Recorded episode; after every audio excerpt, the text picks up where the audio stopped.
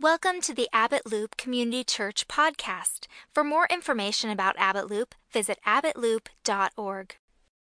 How are you this morning, church? Awesome. Well, it is not a nice day out, but you guys look nice. It's so foggy. Yes, but God's presence is super good, and I'm thrilled to be with you this morning. It's my honor to be bringing the message as Josh is away at uh, the Gateway Conference. And so last week, Josh preached a powerful message on identity, right? How many of you were here last week? It was so good. He preached so powerfully about when we know our true identity, how we walk in power. How that when we walk in our true identity, we begin to see situations and circumstances differently. That when we walk in our true identity, we have a new perspective, and that perspective gives us authority. And when we walk in that authority, amazing things happen. And in fact, when we walk in our true identity, when we walk in that authority and with power, it brings attention to our Father. I love how in the story of David and Goliath, how David killed Goliath, and at the end of the story, they, they were like, Who's that kid's dad? They wanted to know his dad. And I think this is the same to be said about us. When we walk in our true identity, when we get outside of our comfort zone and we like know who we are, we get out of the shell, it brings glory to God. And then people are like, who do you belong to? It brings glory to God. And in this way, we get to make his name famous. And I just love that because I want to bring glory to God with my life and I want to take risks for the, for the Lord. And this is one thing that was powerful to me as we were looking at the story of David Goliath. When, when David is confronted with the negativity of Saul and the negativity of his brother, and they're all trying to be like, Well, who are you? Aren't you just a boy? Aren't you just a little shepherd boy? Like, you're not a warrior. This guy has been trained since his youth. Goliath has all this advantage on you. You are surely at a disadvantage. But David did not even, like, for a second hesitate. He like knew exactly who he was. He was confident in what God had promised him and what God could promise for the nation of Israel and that he was going to walk into it. And in fact, he comes right against that those negative words spoken over him with words of confidence. And he confronts negativity. He says, "Let no one lose heart on account of this Philistine. I'm the man for the job." You hear the like the ownership in that? Let no one lose heart on account of the Philistine. Your servant will go and fight him. The Lord who rescued me from the, law, from, the pa, from the paw of the lion and the bear will surely rescue us from this Philistine. Then with Goliath, Goliath is like for 40 days hurling insults and slander. He's standing there mocking the nation of Israel. And when David comes up to fight him, the same thing goes for David. He comes against him with mockery and insults and negativity. And David, he's just so powerful. He's like, he has this understanding of the New Testament truth that if, if God is for us, then who can be against us? And so he comes against the negativity of Goliath. He comes against the mockery of Goliath. And he says, This day the Lord will deliver you into my hands, and I will strike you down, and I will cut off your head. And all those who are gathered here will know that it is not by spear or by sword that the Lord saves, for the battle is the Lord's and he will give all of you into our hands. David comes against that negativity. He doesn't let it get in his head, he doesn't let it get under his skin. You know, it's so easy for us when the accusations of other people or the voices in our head can get us off our, our, our mental game, you know? They get under our skin, and then we're like, wait a second, maybe I am like weak and small and timid. Uh uh-uh. uh No, we have not been given a spirit of fear, but a power and strength and a sound mind. And so I love how David just stands in the confidence of this and he is sure. So he cuts off Goliath's head. And it becomes a testimony. He stands there with the giant's head and it becomes a testimony not only of what God could do for Israel, but also for David personally. You see, David from that moment on goes from being just a talented musician who had invitation into the palace to being a national hero who had an invitation to make the palace his home. And now, and now David's reputation with the royal king like family had been growing. He's a national hero. Saul's son, Jonathan, like falls in love with David and is just like, You're my best friend. I have so much respect for you. Michal, you know, David catches her eye and he and she falls in love with him. And so he's like knit in with the royal family. The whole nation of Israel, he, he's like knows his name. He's the new hotshot in town and they're singing his praises. Paul or Saul and uh, David come back for more, and they're singing his praises in the street, and they're saying, Saul has slain his thousands, but David has slain his tens of thousands. And in this moment, Saul hears the contrast. He hears the comparison between himself and David. And in a second, all of all of Saul's appreciation for what David had just done is manipulated because he heard comparison, because he heard competition, because he heard the contrast in what they were saying about David and what he was saying about him. See, comparison, the voice of comparison will always come to breed division. And from a moment, David was only the king's servant. David had done nothing to try to steal the throne, but in a second, the Bible tells us that from that moment on, Saul looked at David like a rival and he kept a jealous eye. A jealous eye on David. Comparison will breed envy, and comparison will breed division, and it will cause envy to be stirred up in our hearts. We have to be careful, church, so we don't look at each other in comparison because it's going to breed division, and there's no place in the house of God for comparison and division and jealousy. These are things from, from, the, from the enemy. We can't let it get in our heart. We can't let the praises of people or any of those things throw us off our game. We have to be mentally tough because Satan loves to come and get us to focus on the things that we don't have and what other people do have, and then sometimes make a judgment about us and how God sees us. Well, he clearly sees you like this, but he doesn't see me like that. I could never. Oh, not me. And the voice of victim mentality comes in, and the voice of self pity comes in. And it all started when we began to compare ourselves with each other. And if we're not careful, we'll get to see each other as rivals, just like Saul saw David as his rival when he was just a servant. He was just a servant. But what a difference perspective makes, you know, because David didn't see it like that. His identity wasn't wrapped up in the roles that he was playing. You know, Saul, he saw his identity attached to his kingship, right? Being the Lord of the nation, being the best, being the most. And so when David was perceived as a threat, he heard all the inner voices in his head made it twisted so they heard it like David's out to get me. So he had to, to protect his throne, protect his identity. But David didn't have his identity rooted in all of his roles and titles. He could have. He was a poet, he was a musician, he was the anointed king to be, he was a national hero. He clearly could have gotten his identity twisted in these things, but he didn't. He kept himself low in humility. You see, the struggle is real, right? Am I alone in this? The struggle is real. That we can, the voices in our head, the tapes that we play, our attachments to our old nature. They'll come and fill our hearts with things that say, they'll tell us that we're not qualified, that we don't have the fruit of the Spirit. You're not patient. You're not kind. I love how the enemy just comes in and he tries to take the very thing that Jesus promised us by giving us the gift of the Holy Spirit. Immediately, oh, you're not self controlled. You're not a patient person. Your personality is just not the patient type. Uh uh-uh. uh I have patience and I'm self controlled. I'm kind. I'm filled with goodness. But we, but we always, these are the first things. We lose our temper. Then we begin to think about, oh, I'm such a failure. I blew it again. And we beat ourselves up, and then shame and guilt and condemnation come, and the voices that say, See, you're not qualified. You just disqualified yourself, actually. This is the same old stuff. See, you're not the same. You're the same person you were from way back then. You're not new. You don't have the mind of Christ. They tell us that we're less than, not capable of, that we're not needed, that we're not important, that we're not seen, that we're overlooked. We always just get it wrong. And it comes in and it gets in our head, and then it takes root in our hearts. And then it works its way out in the things that we say and the things that we do, and it limits us and it anchors us from our full potential in Christ, from our power, from walking in authority. See, David didn't find his confidence in that. He took no confidence in those roles. He was always in the position of being, I'm a servant first. I'm a, I'm a son of the king. I love being in the Lord's presence. His presence defines me. When we pick up our story later on, because this whole thing was happening in 1 Samuel chapter 17, we're down the road a bit, like chapter 22 or somewhere past there. And it's building. And the hostility between Saul and David is growing. And Saul is just turning into like a crazy person because fear is running his life and insecurity is taking over in his life. Anxiety, because he's so afraid he's going to lose the things that his identity, it's like his arm is going to get chopped off. He is so one with who he, his roles that he's playing. And so he's becoming like a madman.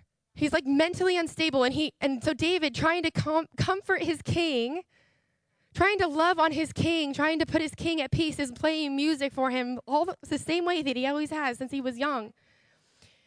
And then Saul out of nowhere is whipping spears at David and praise the Lord that David was like a hunk of a man and just could dodge them and an athletic as heck because he's throwing spears on his, his job. This is his boss. He's just throwing spears. And maybe, maybe where you are at in your life, you have a boss that's like this who just is hurling insults at you. Hucking spears at you, but they're ones with his tongue instead of physical spears. But David, the hostility between him and, and Saul is growing. So much so that Saul is becoming deceptive, trying to plot ways, like scheming, ways that he could murder David. So he's sending him out to the battlefield and trying to get him, you know, killed. He's throwing spears at him. He even tries to assassinate him in his own home. So the palace is not safe. His own home is not safe. His nation is not safe because wherever David goes, Saul finds him and tries to kill him. So he flees. And now he's a political refugee and he's living in fear for his life, being chased by a madman, and all the armies of, of Israel are after him. And he's hiding. He's hiding for his life in caves. He's in the hidden place of his life. He's in a testing place in his life. The pressure is on. And all the external factors on David's life, you would have looked in and you would have think, this guy's got to be stressed. Right? He's got to be stressed out. He just lost all of the, the things that he thought were most dear to him, maybe. You know, he was in the palace, he had a foot in the door, he had just become na- a national hero. He was a general over the king's army. He was a musician to the king, his, his friends and loved ones, and, and he had lost them. And you would think, gosh, this guy has got to be stressed out. I know that if I was thinking, I would be wondering, questioning, doubting, God, didn't you say? Didn't you tell me? Didn't you pick me? I didn't ask for this job. You told me. I was just minding my own business, being a shepherd boy, and you plucked me out and you called me and you said I was going to be the king. What are you doing? I don't understand. I'd be spiraling. But let me tell you, stress is an inside job. Stress is an inside job. It's not actually caused by the external factors in your life. Those external factors come onto your life to prove and to reveal what's actually going on internally. It's caused it's you're being squeezed you're being squeezed, what's going to come out? When you're hidden, when the things that are important to you are threatened, when your identity, the things that you take pride in, are being taken from you, and you're squeezed and you're hidden and you're not seen, what comes out? Come on, when we squeeze fruit, we get a certain type of juice based on what kind of fruit we're squeezing. So if I squeeze an orange, I'm going to get orange juice. And if I squeeze apples, I'm going to get apple juice, whatever. But when we're squeezed, we should make the fruit of the Holy Spirit. When I'm squeezed, when I'm in the hidden places, I should be producing peace and patience and kindness and faithfulness and love. It should be coming out of my life. But so often, my old nature will reveal itself, and I'll learn in that hidden place hey, I'm not ready. This is too much for me. And look who's showing up. It's not the praises of my king, it's my old nature because we have an attachment to our old nature. We have patterns in the way that we think. We need to renew our mind. We need to retrain our mind. Otherwise, we will just keep going back to the same old way of thinking that we've always thought. And those voices in our head, those tapes that we play, it's like automatic. We just turn them back on. This is too hard for me. I can't do it. This is so stressful. Oh, we just go immediately start to panic, fear, anxiety, unbelief, pessimism start to show up. We have attachments to our old nature. And the hidden season is actually, the testing season is actually God's kindness. It's His loving kindness as He puts pressure, just enough pressure, to show us where our attachments are to our old nature. So that when we're squeezed, what comes out? And His goal is because He's so patient with us. He's so kind to us. He has all the time in the world to wait for us, you know? So he lets us go through the squeezing, he lets us go through hidden seasons of life. So that when the pressure is on in our life, when we can show up and the, and the weight of the world gets heavy to us, we can, we can stand to bear it. So when we're squeezed, we can produce good things. It's for our training. It's for our training that we go into these hidden places, that we go through testing seasons of our life. It's actually purposeful so that we can cut off those attachments to our old nature and we can stand in confidence that I have a new nature, that I am a new creation in Christ Jesus, and I can become so familiar with the way that God talks about me, that you can become so familiar with the way that God talks about you, that you're so familiar with the thoughts that He thinks towards you, that when you hear the voice of the enemy, you're like, hey, I know that voice. That doesn't sound like my king. Because our voices are either a fortress for the enemy or a temple for the king. A fortress is meant to keep something out right? It's like I'm guarding, I'm taking stand. And this is what Saul was doing. He was building a fortress. Don't touch my stuff. Don't touch my kingdom. Don't touch my identity. Back up or I will literally kill you. You know? But not David. David was building a temple. David's entire life was a temple for the Lord. He was meditating day and night on what God, what pleased God. He was worshiping at, in his feet, cultivating his presence, cultivating kingdom thinking, kingdom mindedness, kingdom perspective. He was building a temple. His life was a temple for the Most High God where his praises could dwell within. And this is what we're either building. We're either building a fortress for the enemy to come and isolate us from important connections and intimacy with our Father and relationships that we need to have so that we can grow. Just trying to keep everybody out. You don't need them. They're actually out to get you. They don't have your best interest in mind. Or you're cultivating a temple a temple for his praise, a temple for kingdom thinking, for right standing with him. Because he's going to come and he's going to try to wreak havoc by the thoughts that we think. It's so important, the thoughts that we think, church. They will, it will rule our lives. And then, based on the sums of our highs and our lows, we're going to determine who we are and what we think about our husbands and what we think about our children. And when I'm having a rough day, I'm going to say the things that I'm thinking out loud. You know? This is what happens to us. Can I be real with you this morning? My thought life has been a battlefield for me. This is this is me, and I'm saying before you this morning, church, this is me standing up with Goliath's head because this is a personal thing that I have lived through. My thought life has been a battle for me. You know, I'm a naturally competitive person. I love to compete. And I was an athlete all the way through high school. I loved playing sports. I loved being a part of a team, but I loved winning. My team didn't win very much. I played basketball, I ran cross country, I competed at state all four years of high school. I maintained a really high GPA. And I did all of this because the voice in my head of perfectionism, said, You can't rest until you're the best. We had a sign in our home. It was no intention of my parents for it to be twisted like this at all. It was said, Good, better, best. Never let it rest till your good is better and your better is best.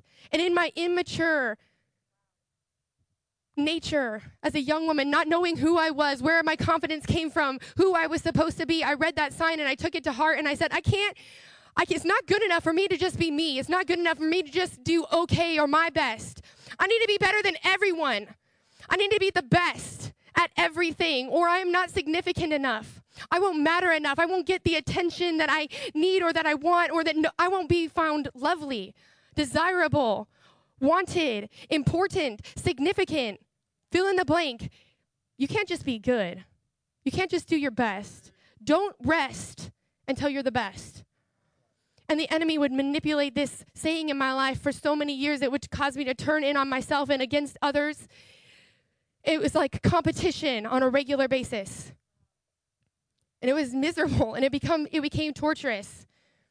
You see when we we judge when we feel judged and we shame when we feel shame about ourselves. And we hate when we don't like who we are. We can't find anything likable about who we are. And i know i'm not alone because if you're anything like me, then you have allowed the talents and the abilities and the creativity of somebody else and their successes to take away and diminish your own. But we weren't meant to be copies or cookie cutter people, church. We were meant to be a collection of masterpieces, a collection, an art collection, actually, of originals, of originals. You're not a copy. And I was surrendering and for- sacrificing and forfeiting to be a copy, just trying to perform, trying to be perfect. And the enemy, he just had his way in the, my thought life for so long. Because it's hard to escape the messages that tell you that you're not enough. Because you're going to interpret all the actions and all the words of people the way that your inner tapes play. So, what do the voices in your head say? See, we have a perspective problem. We have a belief problem, church. We don't know who we are. So, how did David make it through this season? So, David is in under the weight. He's in the hidden place. He's being tested. So, how did he make it through? We get a personal glimpse. I love how the Bible wrote down all of David's. It's like reading his diary.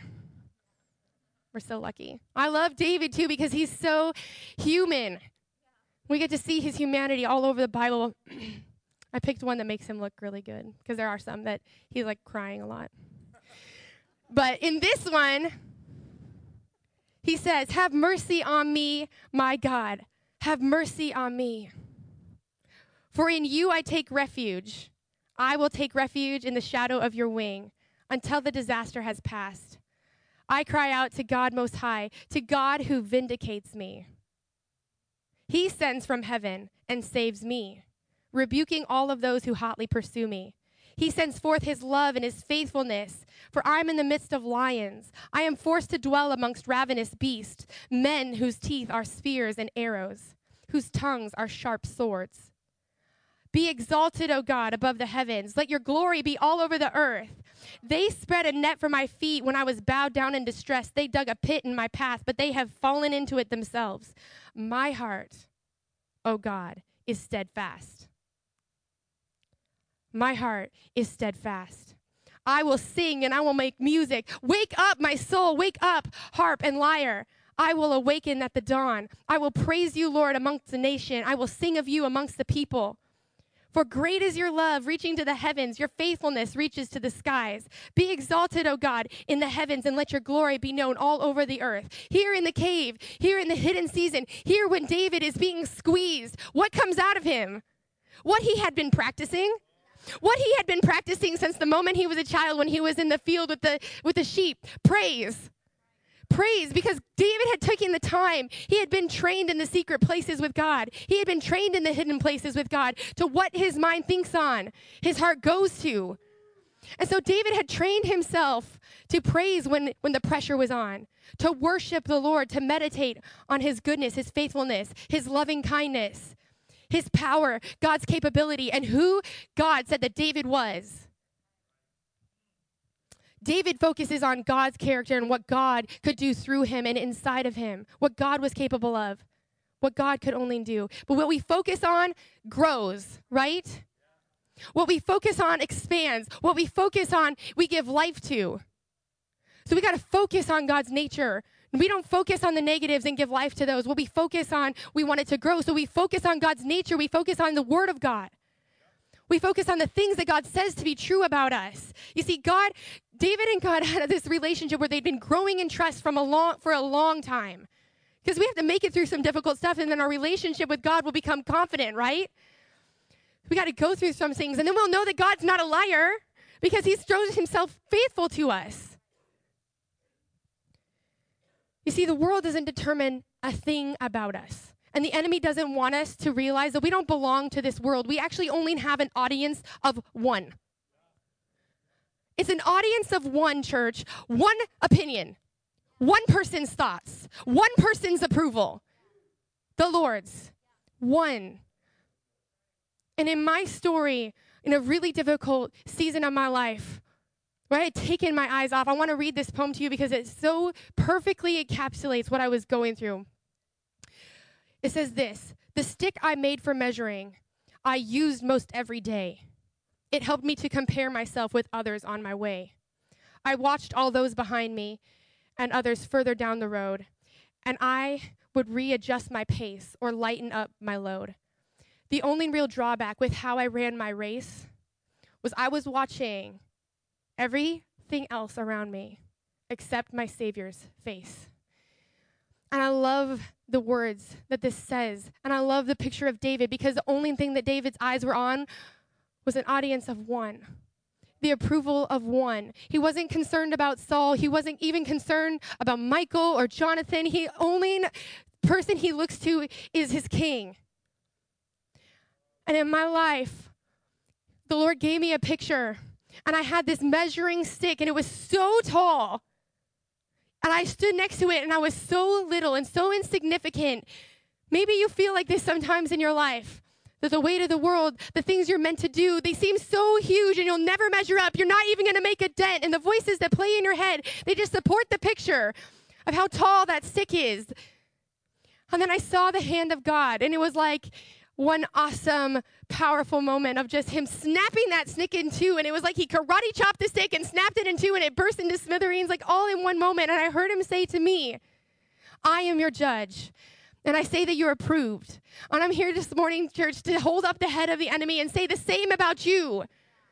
You only have one judge, one person's opinion, one approval, and that's your Father God.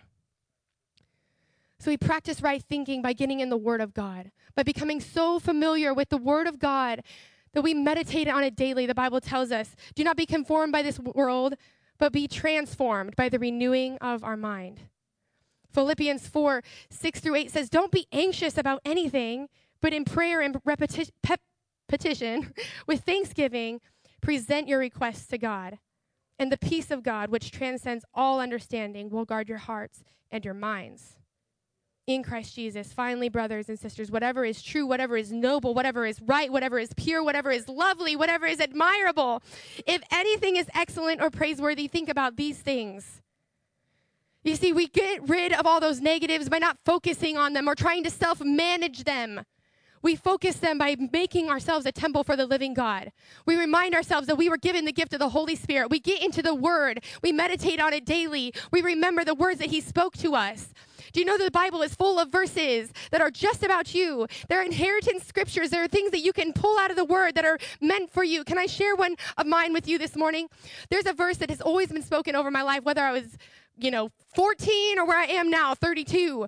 But people constantly prophesy this verse over me. They say, 1 Timothy 4:12. Don't let others look down on you because you are young, but set an example for the believers in the way that you live, in the way that you love, in the way that you conduct yourself in your faith, in your purity. There are inheritance scriptures for you, church. Things about who you are that you can literally pull out of the Bible that will have the same spirit is true about you as it was in that person in the Bible. We have to search the word, know it well, know what God says about us, and take him at his word. Take him at his word. Stop listening to the lies of the enemy and align yourself with the truth of God so that the thoughts that run through your head are the same thoughts that the Lord thinks about you, and He only has good thoughts towards you. So if you're thinking something negatively about yourself, then it's not the thoughts of the Lord. And you can say, hey, enemy, you can shut up and go back to where you came from because I'm not going to listen to you. You can say, hey, comparison, I've heard your voice before. Get behind me, Satan. Oh, you're here again, competition? See you later. I'm not, just going to laugh in your face because guess what? These people, they're not my competition. And you've already lost the war. So be gone. And then his voice just doesn't sound that scary anymore. It doesn't bug us as it used to anymore because we're not allowing uh, him to define who we are. We're becoming so familiar with the voice of our king so intimately connected with the Holy Spirit from time in His Word, from meditating, from believing it and taking Him at His Word, that we're not so quick to surrender and yield to His mockery, to His accusation. We're actually just shutting it down.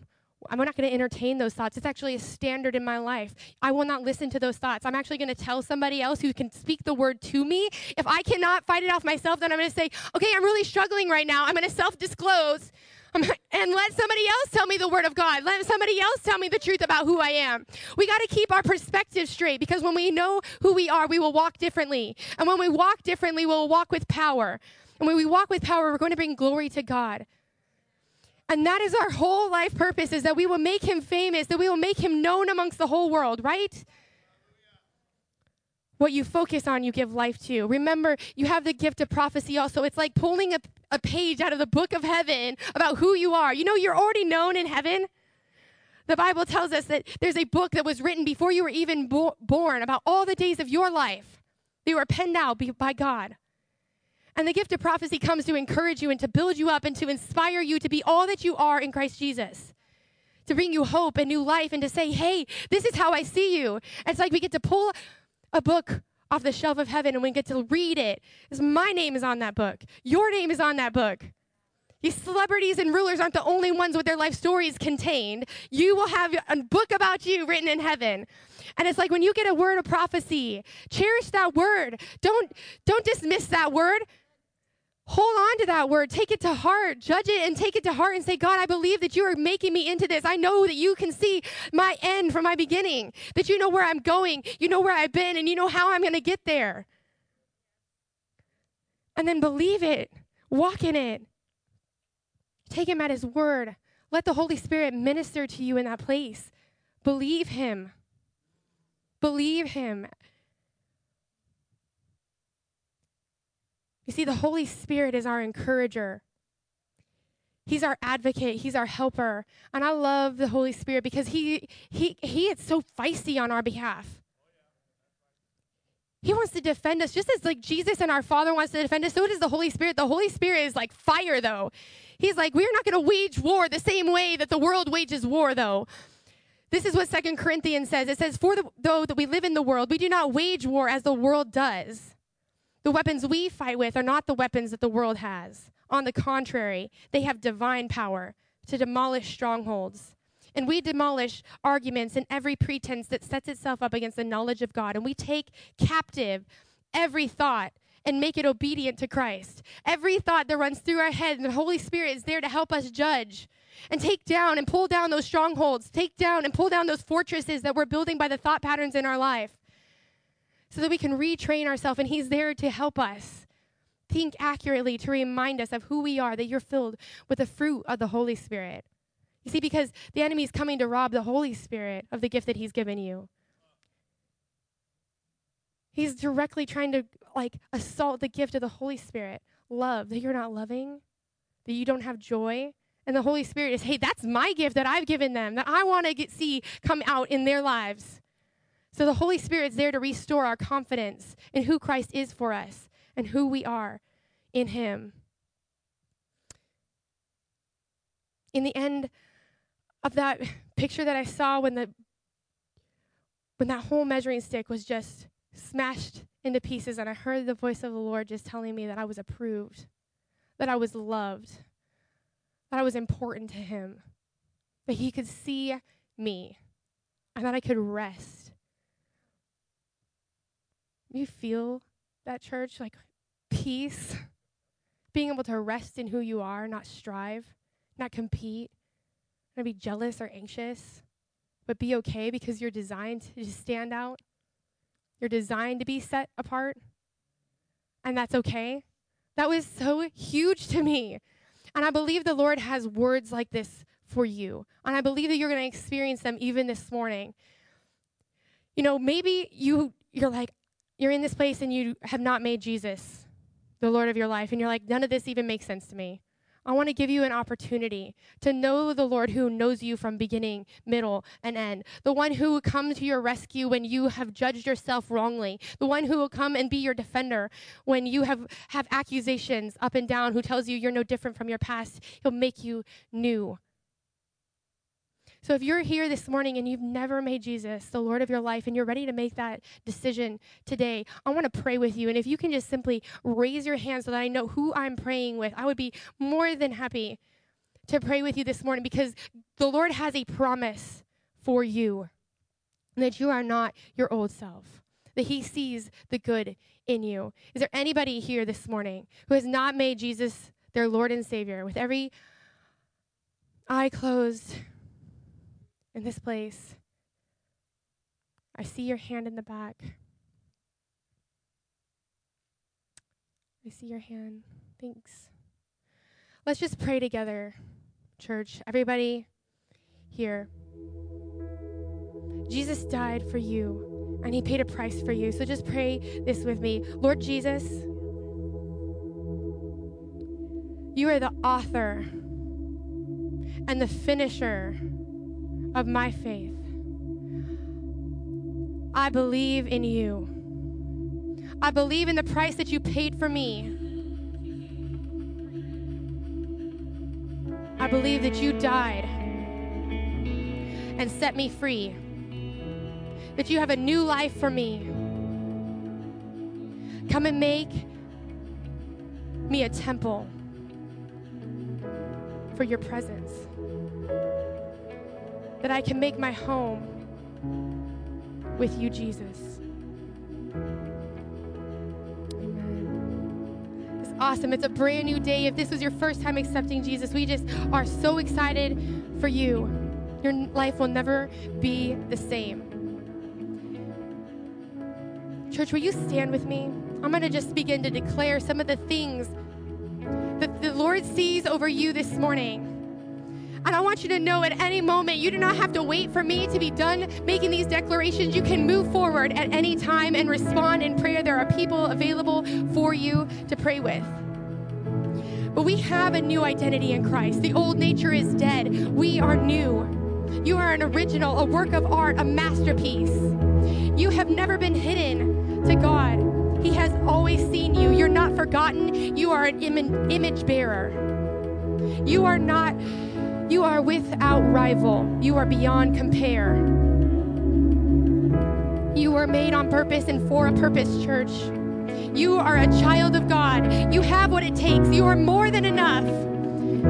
You are enough for Him. He approves of you. You are good. You are valued. You are of great worth. God thinks that you're interesting, thinks that you're beautiful, finds you fascinating. His thoughts towards you are as many as sands on the seashore. You captivate him. You are a son. You are a daughter. You are capable in Christ. You are more than an overcomer. You are more than a con- conqueror. You are the light and the salt of the earth. You are a co heir with Christ. You are his bride. You are so incredibly loved. Jesus, thank you for your word over your people this morning. We thank you, Jesus, that you see us, that you love us, that you know us, that you are passionate for us, that you're relentless towards us, that your love for us is uncontainable, that it doesn't have any limits, that we can't oversell your love, we can't oversell how you think about us, that you take pride in us, God.